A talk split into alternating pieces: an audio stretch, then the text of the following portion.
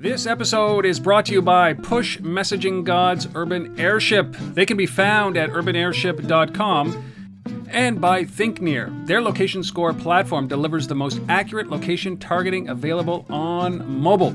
Visit them at locationscore.com. Welcome to This Week in Location Based Marketing with your hosts, Rob Woodbridge and Asif Khan. And welcome to This Week in Location Based Marketing. This is episode number 212. We're recording this live in the afternoon, December 12th. 12 12 212 2014. My name is Rob Woodbridge from Untether.tv, located in a buried, snow encompassed, snow entombed Ottawa, Ontario, Canada. And with me, as always, equally entombed, It is Asif Khan from the Location Based Marketing Association in Toronto, experiencing the very first big snowfall uh, of uh, of the winter so far. Yes, we have snow on the ground. I don't think it's going to stick around for too long, but uh, I don't know. They say it's going to melt, but uh, right now we got we got you know a good foot on the ground. So uh, yeah, it's cold. welcome. Welcome, welcome. You know, it's it, they say that uh, you know the snow isn't going to uh, isn't going to last, last in Ottawa. It will melt by April sixteenth. Oh yeah, Yes. no, no. I think ours should melt by like middle of next week, No, hopefully. this is it. We are now in we are now encased in snow for the rest of the winter. Every year, I always I always convince myself see that there will not be snow or that we will not go through an Ottawa winter. But guess what? Guess what? I'm wrong every You're year. wrong. Well, you know what, Rob? The good news is you're guaranteed a white Christmas. Ah, yes. I'm. I don't mind that. As one of my kids' teachers once told me, uh, just told me a couple of weeks ago, was that uh, you know I I love this. This is beautiful, but it's okay. January second, piss off. Yeah, You know what I'm saying? I hear you. Well, Asif, uh, you were in San Francisco. How was uh, how was the West Coast? It was good. It was, uh, you know, relatively warm, a little bit warmer than uh, than normal out there. Typical San Francisco weather. Had a couple uh, good meetings, and uh, yeah, you know, back uh, back here, and uh, one more week of travel. Uh, for me, I'm uh, off to uh, the windy city of Chicago, uh, next week. So on Tuesday evening, uh, we will be hosting the LBMA Chicago chapter. That is, we'll be hosting Beacons and Beer. Uh, so we'll be talking about beacons, and we've got uh, some great companies. Uh, Coming out to uh, to support that and sponsor that in uh, inMarket, Beacon, and Verve, all getting behind that event. Uh, so appreciate that. Um, but that's Tuesday the 16th in the evening. All the details uh, can be found at thelbma.com forward slash events. As well as if you go there, you know, I'm not going to go into any details now, but there are events that we've just announced uh, coming up in the new year in right here in Toronto. Uh, in uh, we're launching a new chapter in Stockholm in February. Uh, London's got an event happening in February. Uh, in Germany, or like all uh, actually for all of Europe, we've got our, our sort of uh, our, our version of retail loco uh, for for the European market called Loca Conference.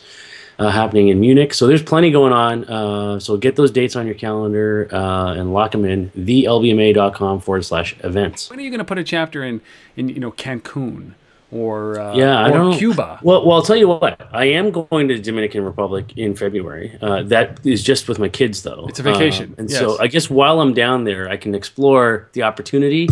But uh, highly unlikely, you know, we'll have a chapter there anytime soon. Come on, Cuba would be great. I would go and run it. You wouldn't have would to pay be me. great. Yeah. Just yeah. between uh, you know right about now until April. That'd be fine. Mm-hmm. Heard, heard the education system in, in Cuba is top notch. be awesome. All right, well, uh, so do that. Uh, TheLBMA.com forward slash events. We have a jammed show. Just one other date that you guys should be aware of that uh, before the end of this year, that is December 29th. That will be our predictions show, our annual look ahead, and kind of a maybe a little bit of a review of how we did this year. So I'm going to have to watch that episode again, but this will be our fifth annual predictions show. It will go up on December 29th. We will be recording that just a couple of days before. So if you have your own predictions and you'd like to include them, please reach out to us, either rob at untether.tv or Asif at the lbma.com, and we will include them in the show. Doesn't matter how crazy they are. Well, it does. It can't be too crazy. It has to be within the realm of possibilities. No aliens, uh, no superheroes, nothing like that. No zombie apocalypse. Straight up predictions. And if you have one, we'd love to hear it. I think that would Yeah. be cool, wouldn't it? Maybe just get one or two would be great. Come on, reach Sure. out, guys. Uh, so Hey. uh, that's uh, that's all. Pretty short introduction. We got a great show, ten stories, two really big themes that have emerged from those stories. Uh, if we have time at the end, we've got a great little resource. No guest today. We're just going to cruise through the show and, and uh, make it a good, short, tight, tight, tight, tight episode. So why don't we kick things off, Asif? All right. So our first story over to the UK. Uh, online fashion retailer Very. that's Fashion. V E R Y. Very.co.uk. If you want to check these guys out. Uh, so they're a big online fashion retailer over there, uh, and they, uh, you know, to kind of get ready for the holidays and, and kind of promote, uh, you know, some of the some of the big deals that they have on for two weeks during the month of December. Uh, the very best deals that are available on a daily basis uh, are going to be displayed uh, in out of home um, advertising. So basically, uh, in rail stations, roadside, cinema advertising, through an advent calendar type of um, creative designed by an agency called St. Luke's. Um, you know, they're they're basically taking uh, online daily deal activity from from their fashion retail site and bringing it to the streets of London uh, and engaging people right where they are. And they're working with Live Poster, is the uh, technology behind this that's powering this. Uh, they tried this something similar during uh, Black Friday, Cyber Week, and it worked really well. And they said, "Hey, you know, it worked so well then. It's gonna, it's got to work for Christmas. So let's do it again." Um, so check it out if you're in London. Uh, Very.co.uk promoting their live, uh, their da- daily deals, their best daily deals, if you will, in the streets of London uh, through live poster screen technology. It's pretty cool. Digital out of home. I think that might catch on. I don't know. This whole this whole marriage of you know terrestrial and digital. Mm, I think we have stuff to talk about that a little bit later in the show. we do. Yes, we do. All right, our second our second story.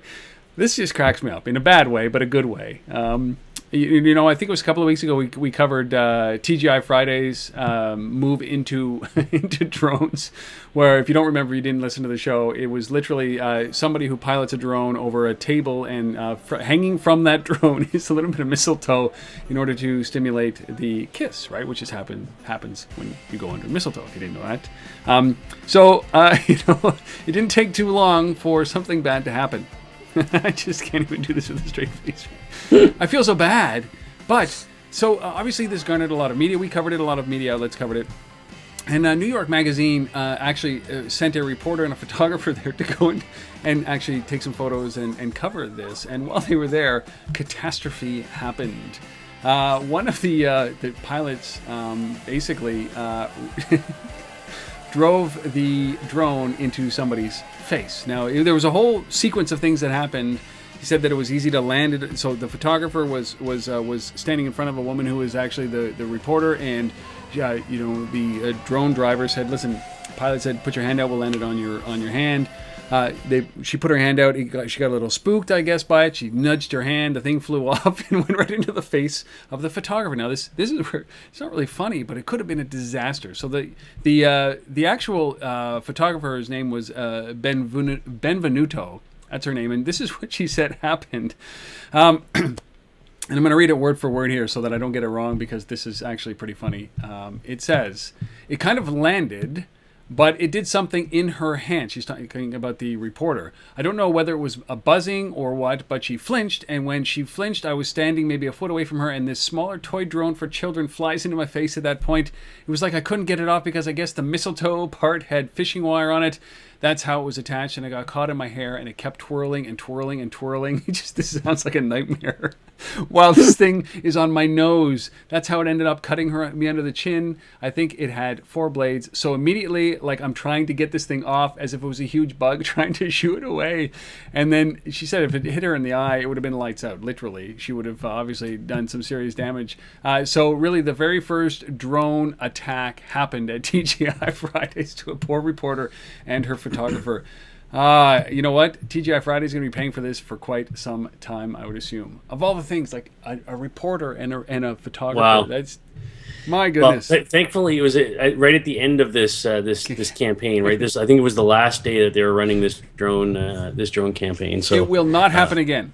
It will not happen will not and, happen and, uh, you know, and, and it couldn't come at a worse time either for our friends over at Amazon that have been talking about drones because this week they've been in meetings with the FAA Yes. around trying to get approval to fly dro- drones, uh, and uh, you know, and then this this happened. So uh, You know, I'm sure was- everybody's watching. I was watching Le Web, uh, the streaming. They stream Le Web uh, from Paris, and I was watching uh, Robert Scoble's uh, panel uh, and demonstration on uh, on drones. And so he had a whole bunch of people that were building drones, different types of drones, commercial drones, consumer drones, and they were all upstairs demonstrating them. And Loic Le Meur, who is the uh, the guy who runs Le Web, uh, it was very clear. He said, "Listen, these cannot go out into the audience. We do not have insurance that covers out on the in the audience. So it, the drone ha- cannot fly beyond the the, uh, the confines of the stage, which is very interesting. So I, I just I wonder how you know uh, TGI Fridays was able to uh, allow somebody who was probably not qualified to fly a drone over people. They were they, they were qualified. Oh, uh, like Okay. I, I read somewhere that they somehow there's some kind of certification on this thing that these uh, that?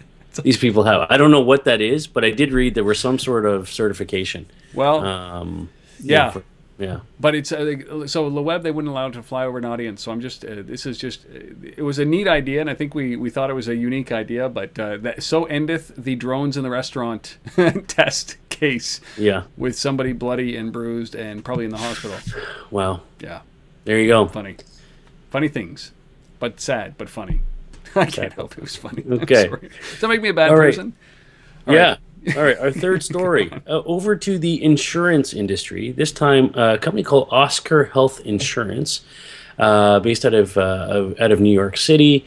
Uh, these guys uh, are really really interesting. They've teamed up with the uh, Misfit wearable guys, the guys who make the Shine. Uh, you know this one right here. Rob's probably got his on. Here's here's my Shine. So you know Misfit Shine.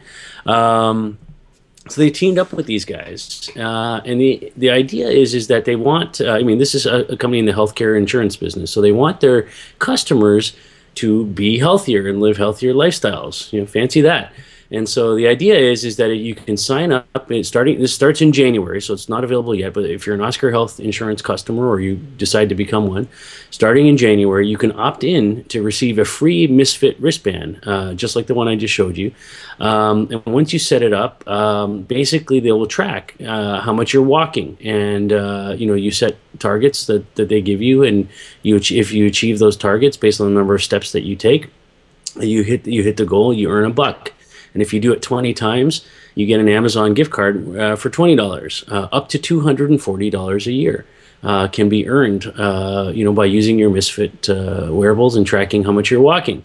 So I think this is cool, right? Because you know, here you have, you know, leveraging, you know, the latest in wearable technology. Uh, uh, it's a hot item, you know. Obviously, right now, uh, from from a Christmas point of view, people are out there buying wearables right now for friends and family. And here you have a chance to a get one free uh, from a, from your insurance company, and and b you know actually benefit from using it, um, you know, uh, health wise, uh, which you know they want to they want to encourage people to do. They did go to, on record to say that they're not tying you know your insurance premium to uh, your performance here. They don't think that that's the, the right thing to do just yet, as they've done in the car insurance industry. Um, but they do want to encourage healthy healthy living, uh, and so they see this as a good way to do that by sort of gamifying and tying it to a rewards model. It's a good. Uh, it's it's the first step in that for sure.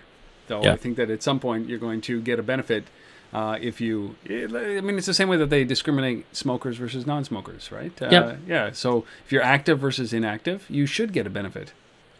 There you go. That's just my voice. But uh, again, if if I was ever inactive, I would probably not think that way. So to keep that in mind. All right, our uh, fourth story: WPP. You ever heard of that company? WPP? Don't they own all media companies? Pretty much, just- at least half of them. they own like a yeah they, they have a strong voice in this but they they own a company called uh, it's a media agency network called mindshare and mindshare announced a new product called search as signal uh, and this is really to help inform media decision making and buying for their customers so uh, you know if i break it down to its simplest forms in english it's basically the service accesses aggregated and indexed search results uh, while partnering with google for this that can be filtered by country to give marketers information on whether or not they are trending those search uh, search terms that they're using are trending up or down in their category. It also gives them enough data to see trends emerging in certain areas around the country or uh, even uh, on a more narrow scope like cities um, to make buying decisions based on those trends. So you picture this, and I know that we've talked about this because we I think that Google and search terms in Google are really a a, a trend uh, discoverer. So if you know if, if, a certain neighborhood is is searching for uh, flu remedies or cold remedies or how to unstuff a nose or what the best diaper is, you know all of a sudden you understand that maybe there's a little bit of a flu breakout uh, here happening in that area. And, and you know Google has been at the at the forefront of this, you know, with their data for quite some time. Now they're leveraging it to actually be able to uh, use it for marketing terms for products. So if there's a flu if there's lots of searches for flu or cold, you might fo- you know push more ads or put more focus on your tissue line or your tissue brand like Kleenex there. Or if there's you know a rash of ba- you know a breakout of flu or or cold over here and a breakout of babies over here, which happens. You know those kinds of illnesses are all over the place when people are making babies everywhere. Uh, maybe you push out diapers instead of tissues, and it's just it's highly targeted uh, um, ads based on search results. And I think that you know this I, am surprised that this is new. I'm just assuming that this was how it worked uh, from the beginning. Am I missing anything with this, Asif? No, I think you got it bang on. So yeah, uh, yeah absolutely. Uh, but only on Google search. Only it's, on Google search. straight yeah. partnership between Mindshare and Google. So, yeah. well, it's interesting. interesting. Yeah. So you know, if if you wanted to, you know, travel somewhere and uh, and kind of leave those diapers uh, behind, or the cold, that, that kind of brings you into our next story. So, as we travel to the land down under, uh, our fifth story is about the Grand Hyatt Hotel in Melbourne, uh, who's launched a new program called Leave It at Hyatt. So, this is targeting business travelers uh, and people who basically uh, stay at the hotel on a, uh, on a relatively frequent basis. Uh, so basically, we're talking about people who travel to the same place and stay at the same hotel uh, over and over again. And so they've launched this new program where it allows you to store your belongings on site until you come back to the hotel next time. And there's no re- no size restrictions on this. Even bulky, inconvenient items are fair game. They say. You know, uh, could be your golf clubs, could be uh, your workout gear, could be anything like that. Um, you know, and I think this makes sense, right? I mean, it's uh, you know, for, for people who travel to the same place over and over again, and you you want to pack lightly, you want to just carry a carry on, you know, you don't want, you know, but you want to be able to work out, or you want to be able to golf, or you want to be able to do whatever. Why not have that stuff there, uh, like you would at home, um, and and they'll store it for you, and they're not uh, um, necessarily charging for this just yet. Um, and so far, they've got about 50 travelers who are taking advantage of the service. Um, they're uh, tying this also to their Diamond and Gold Hyatt Passport programs. Um, which uh, only requires uh, apparently to be a uh, platinum. You only need five stays per year, so it's not that hard to achieve. And uh, yeah, and and if you want to leave clothes, they'll even dry clean it for you uh, for for a fee. So all uh, all good. Sounds sounds like very very good use of you know lo- local marketing at that level by the Grand Hyatt in Melbourne, Australia. I would love to get five stays in the Grand Hyatt Melbourne a year. Yeah, how's that?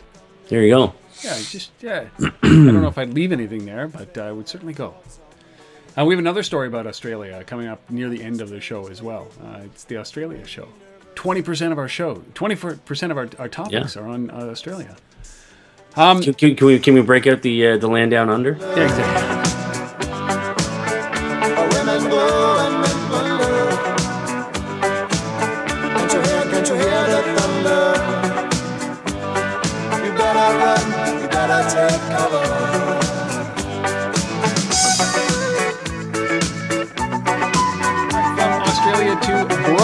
Brooklyn, where Brooklyn based designer Rachel Binks created something called Monochome.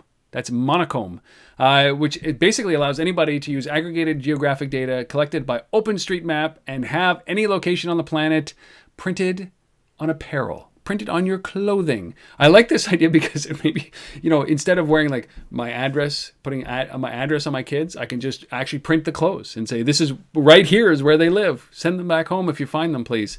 Um, you, all you have to do is visit their website, enter any street address, and watch as the map, which comes in light or dark variations, is layered across uh, the garments. And it's right now it's only really for women skirts and tops, and some men who like skirts and tops. but it is geared towards women, and these prices range uh, for the products uh, between forty-five and seventy-five dollars. But I can't wait till there's a children's line. That to me would have been the first place that they should have done this, which is basically a way to not lose your kids. Right? You don't need any fancy high-tech stuff. You just need to print their home address on their clothes. If you're interested, go. to monochome.com, M O N O C H O M E.com.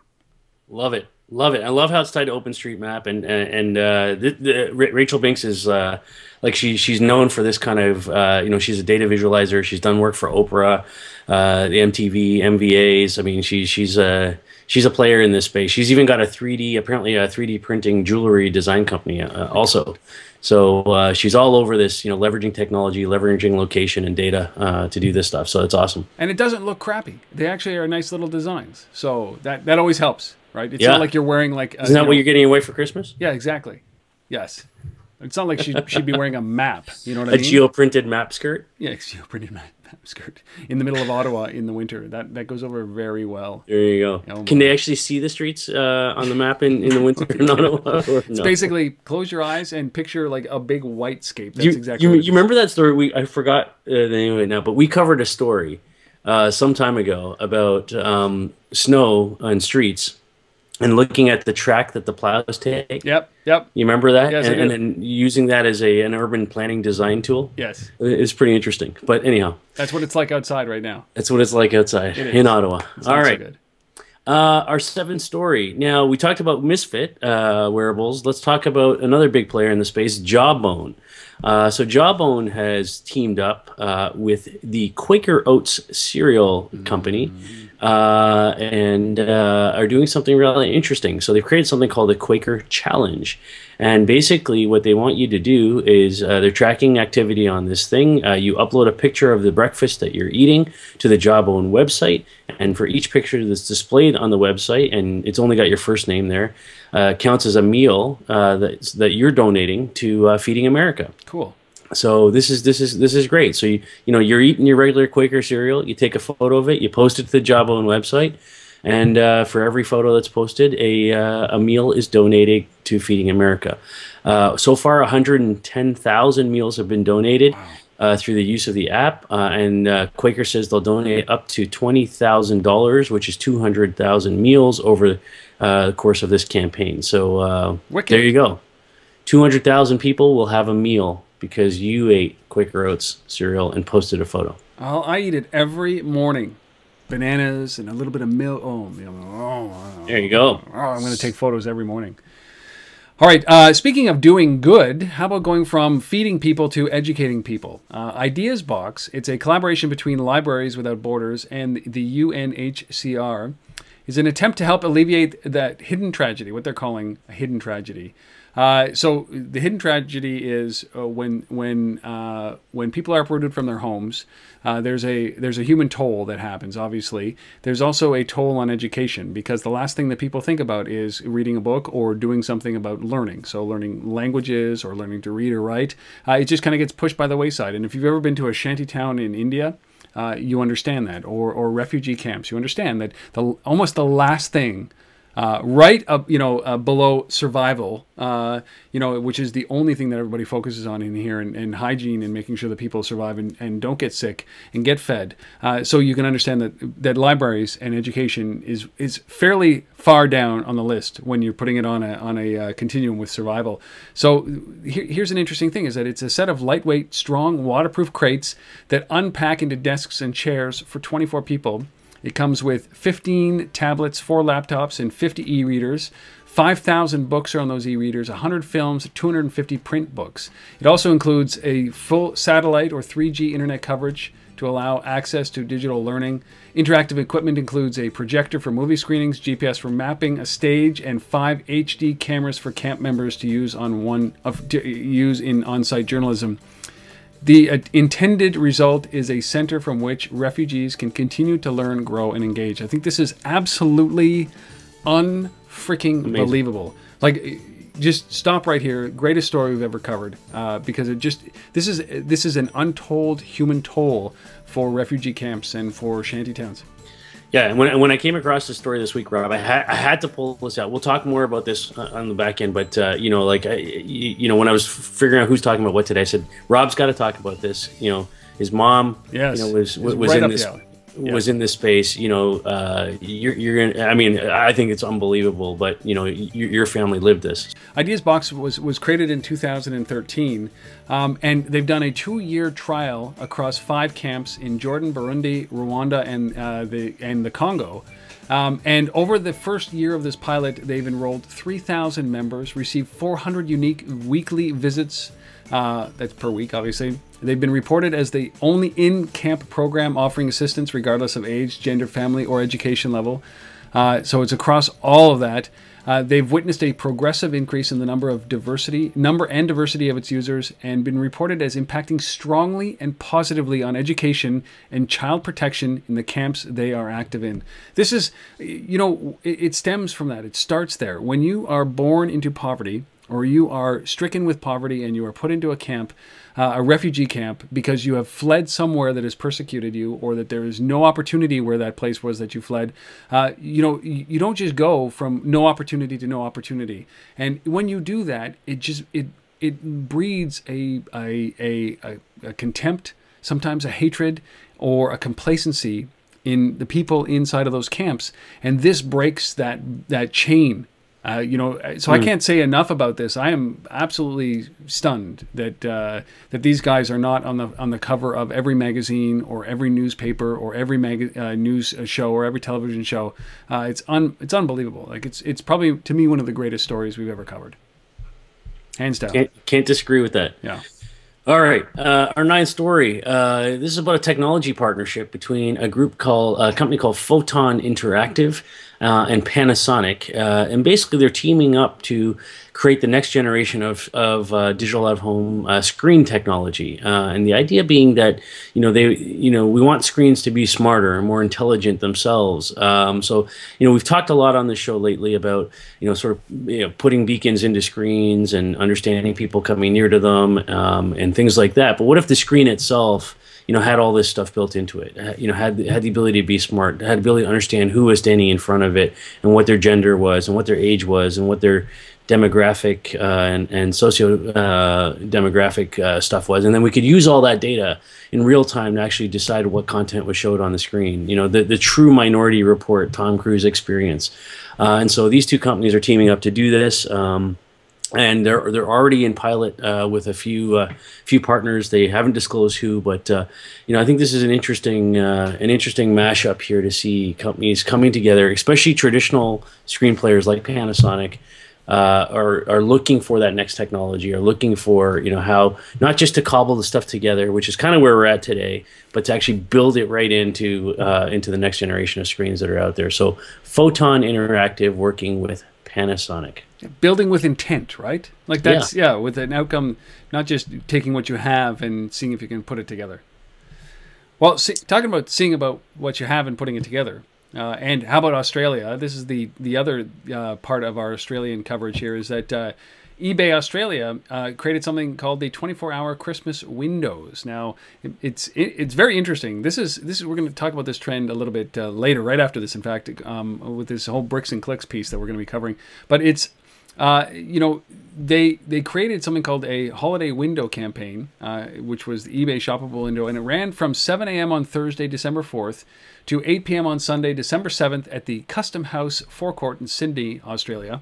And the campaign included four windows that were open for 24 hours a day, seven for, for the entire time, from the 4th to the 7th. Uh, viewers enjoyed uh, products in display. Uh, they could browse product details on a 46 inch installed screen and purchased items directly through their mobile phones. And you got to understand, these are basically literally boxes, these are display boxes and it had all these products inside of it and not only that it had actors inside of it and like humans and uh, it had products and everything you can just picture it in your mind these these four boxes on on the property uh, each ebay curated uh, window uh, was to appeal to a targeted demographic uh, member of the Australian household. So there was Lycra Mom, Daddy Cool, which I like very much because Daddy's are really cool, uh, Teenage Dreamer, and Little Princess. Actors in each window displayed uh, dis- each actors in each window display interacted with products, helping consumers to un- understand what they did and imagine them actually in their possession. Uh, why December fourth to seventh? Why December 4th to 7th? It was predicted to be the busiest period for online shopping, with December 7th culminating in that is the single busiest day when it comes to online and uh, mobile shopping in Australia. Uh, this is a fascinating, fascinating thing. We're going to be talking about this a little bit later on in the show, but 24 hours a day for just a short period of time, uh, and these basically people on display. Like, I like it. It's pretty cool. I like it too. And we're going to talk All about right. that much further. So those are the top 10 stories of this past week.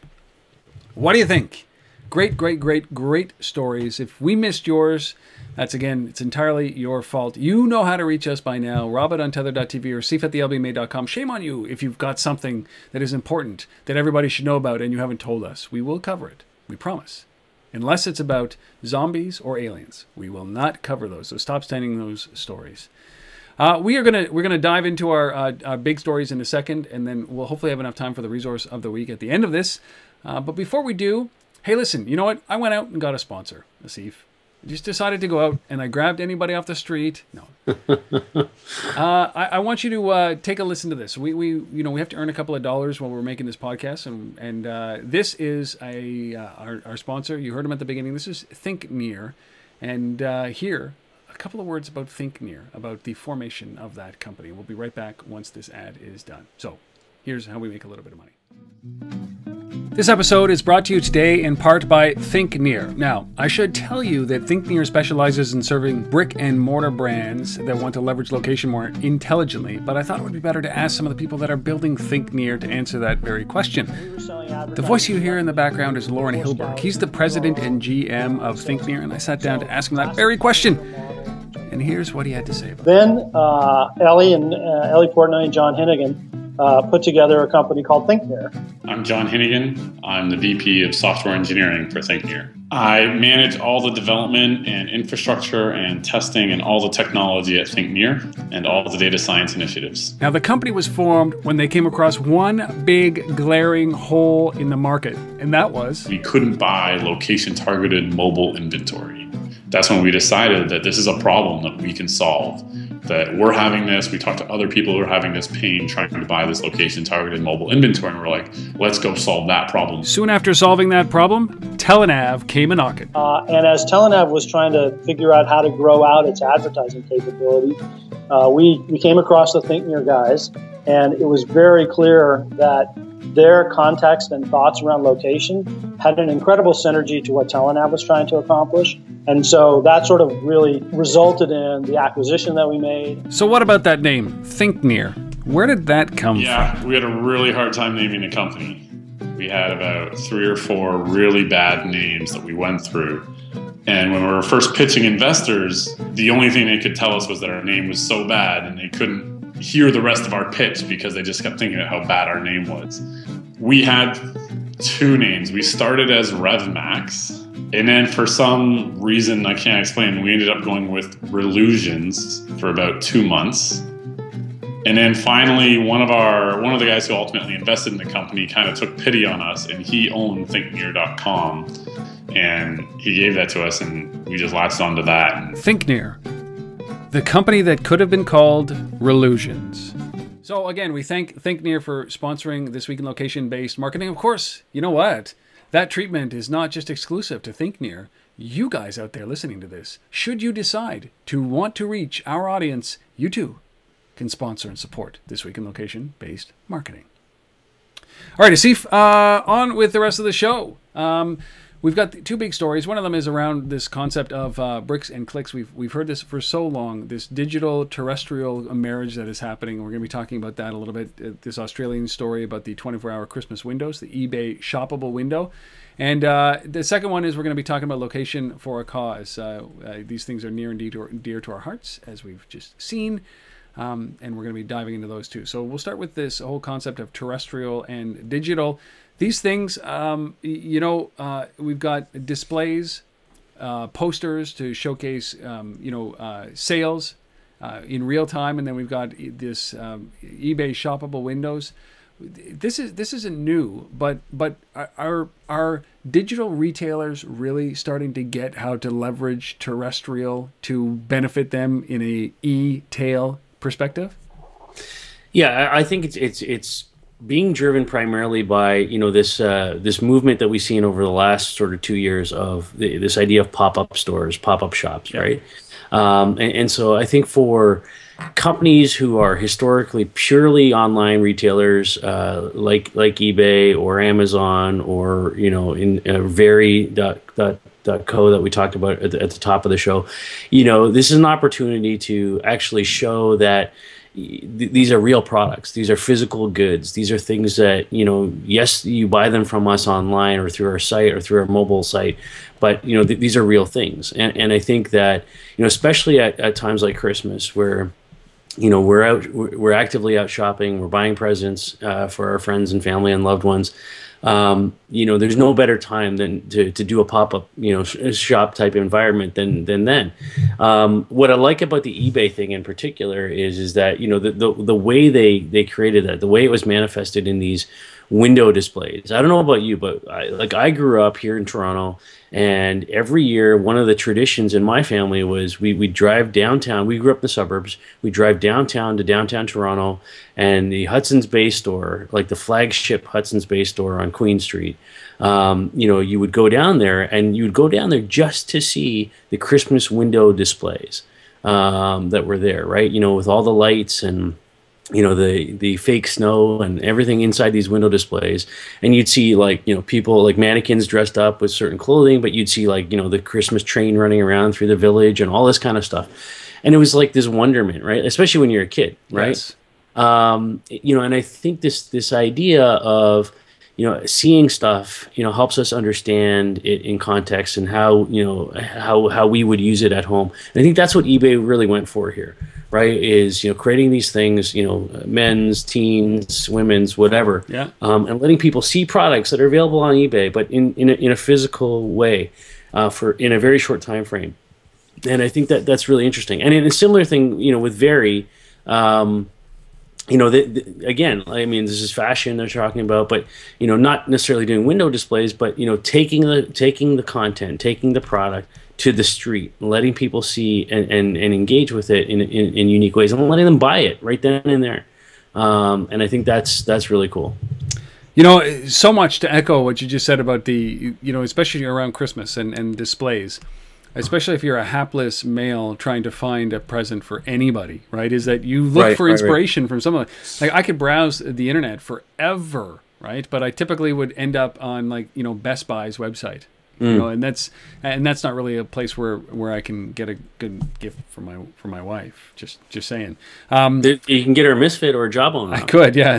then it would be me running from her. I'd, you'd be able to count the steps that I would take to be able to to run quickly. But uh, yeah. um, so here's here's what uh, this is interesting because eBay uh, that that store on eBay um, they did this based on a response for an internal holiday shopping report and this is what it indicated. It indicated that 65% of Australians associate the holiday shopping season with physical cues such as Christmas music and decorations. Mm. And 37% of them get their gift inspirations directly from display windows. Like that is crazy. So you think about the inspiration that it's needed to be able to to be top of mind. It is the displays that seem to be winning, at least for over a third. Now, they also said with bold sensory details including a snow machine, which is what they used, and a carol Christmas carol playlist and mobile capabilities, eBay designed its windows to blend sensory shopping influence with online convenience, which is exactly what you said, which is so appropriate. Yeah. And and most of these e-tailers uh, are starting to think about this. That's why Amazon is opening up a, a, physical store so people can go somewhere when they need then when they want to. They can go shopping. It's a different type of store. It's not the traditional store. Like these are not traditional stores, but the influence still is there. Uh, you know, f- from shopping. It's it's how I end up in our big mall, just walking up and down the aisles, trying to get inspired for something mm-hmm. to buy someone, right? And I think that that's just exactly it. Uh, the e-tailers have to do something because it's not the same just browsing online. Amazing. There you go. Pretty cool. Bricks and clicks, terrestrial versus digital, necessary It's both are necessary, which is weird, and then you add this mobile component into it, and it and adds like that third layer. We're now into 3D.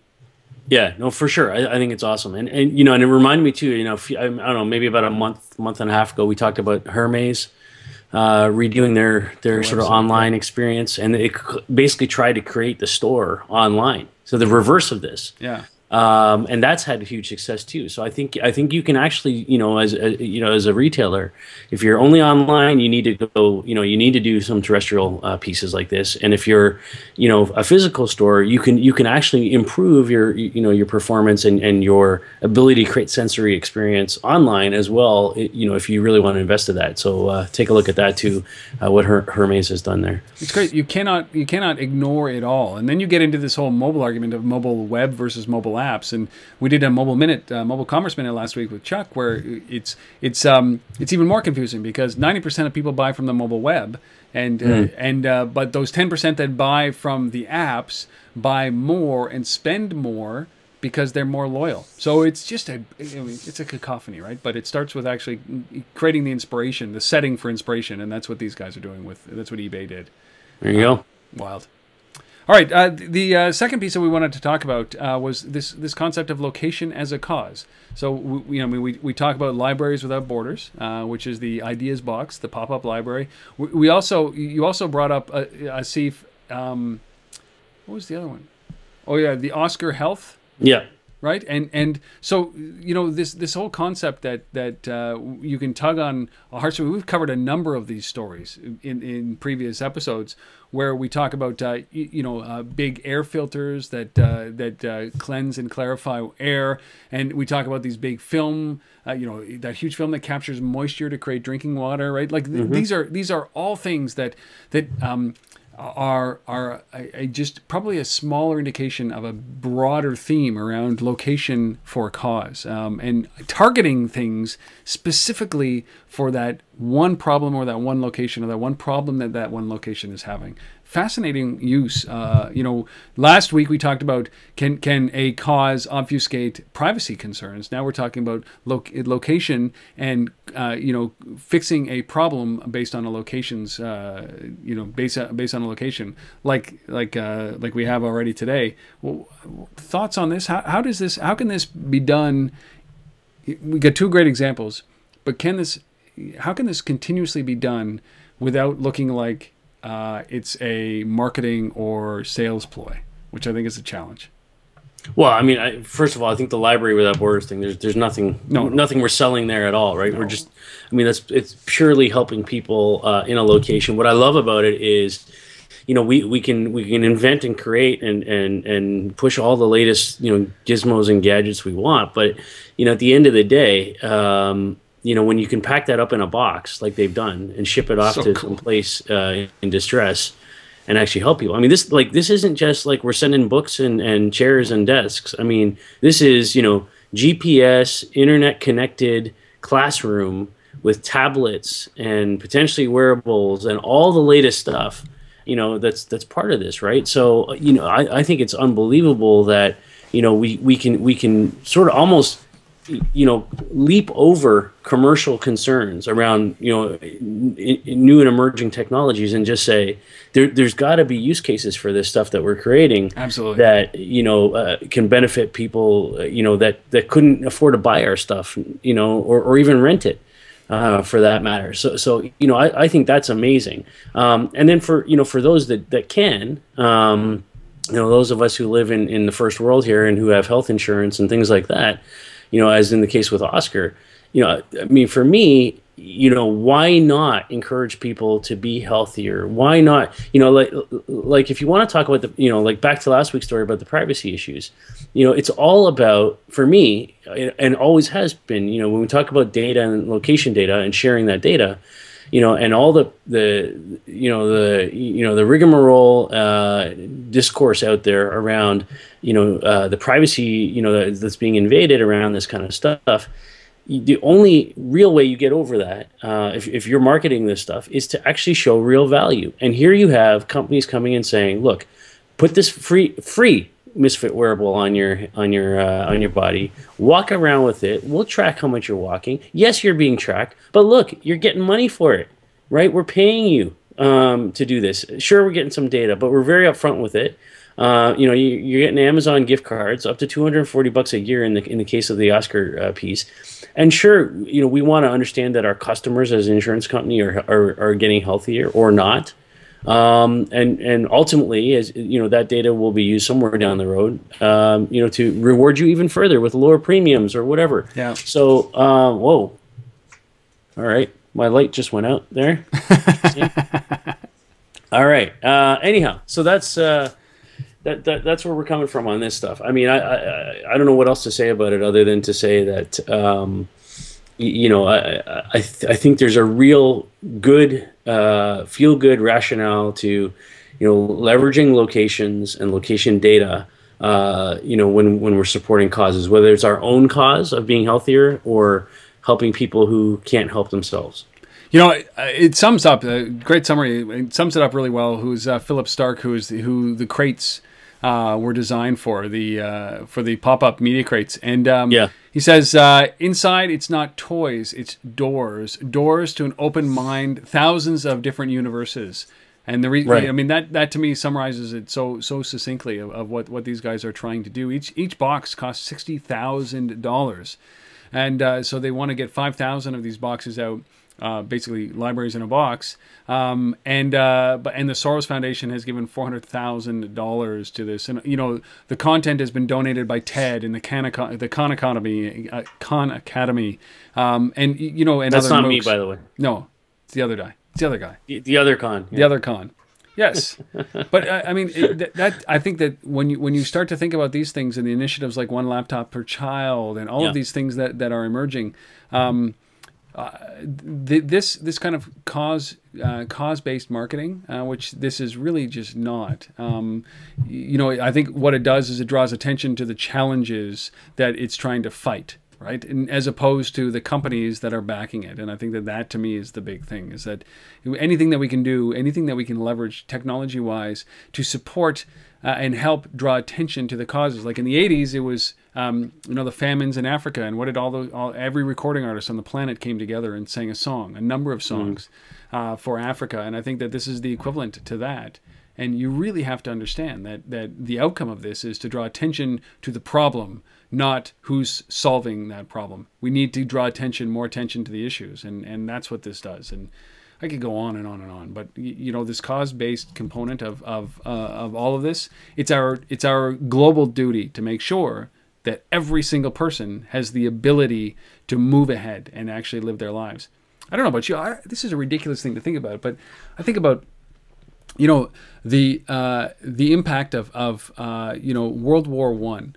Uh, and uh, and you know the tremendous loss of life. In World War II, the tremendous loss of life, um, and you know he could have been the, somebody who died could have been a private, right, in the American Army or any army. Uh, um, But you, what you've done is you cut off a lifeline, and that person could have been the key person that either genomically or something else would have been the cause or the the um, the, the person who found the cure for cancer right?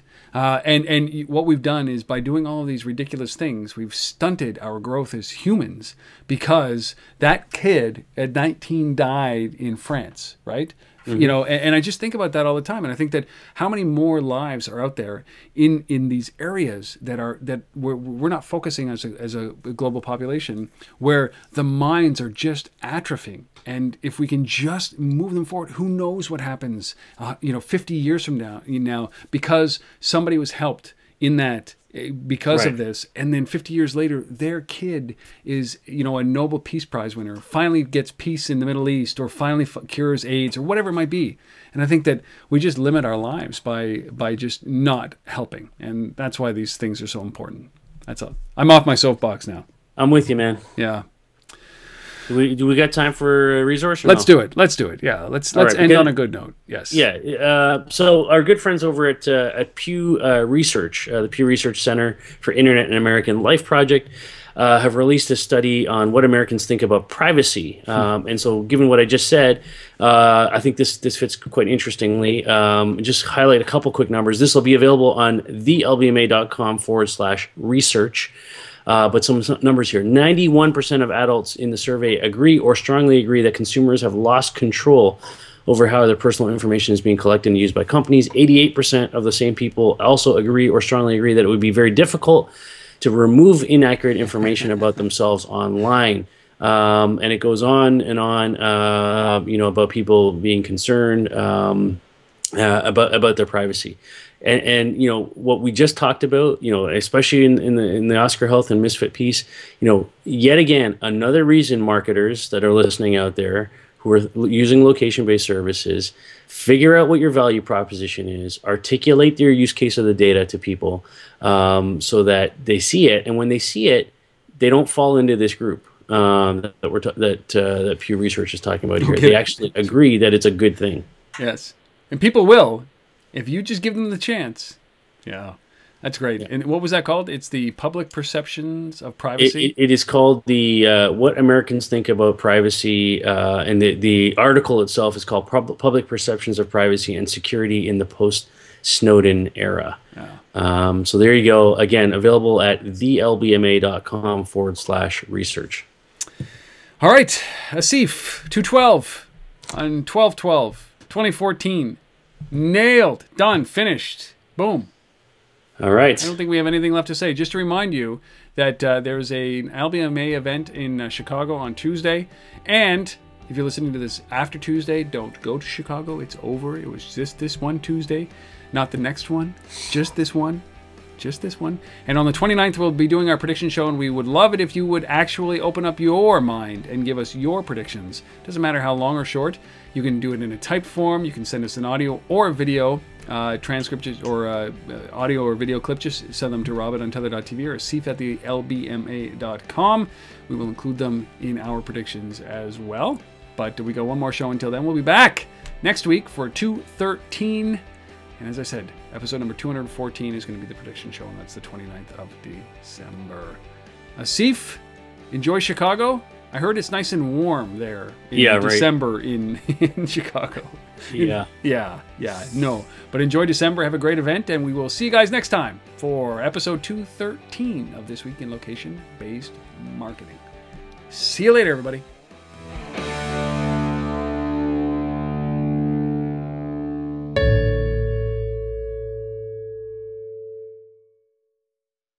All right, from Australia to New York City. Actually,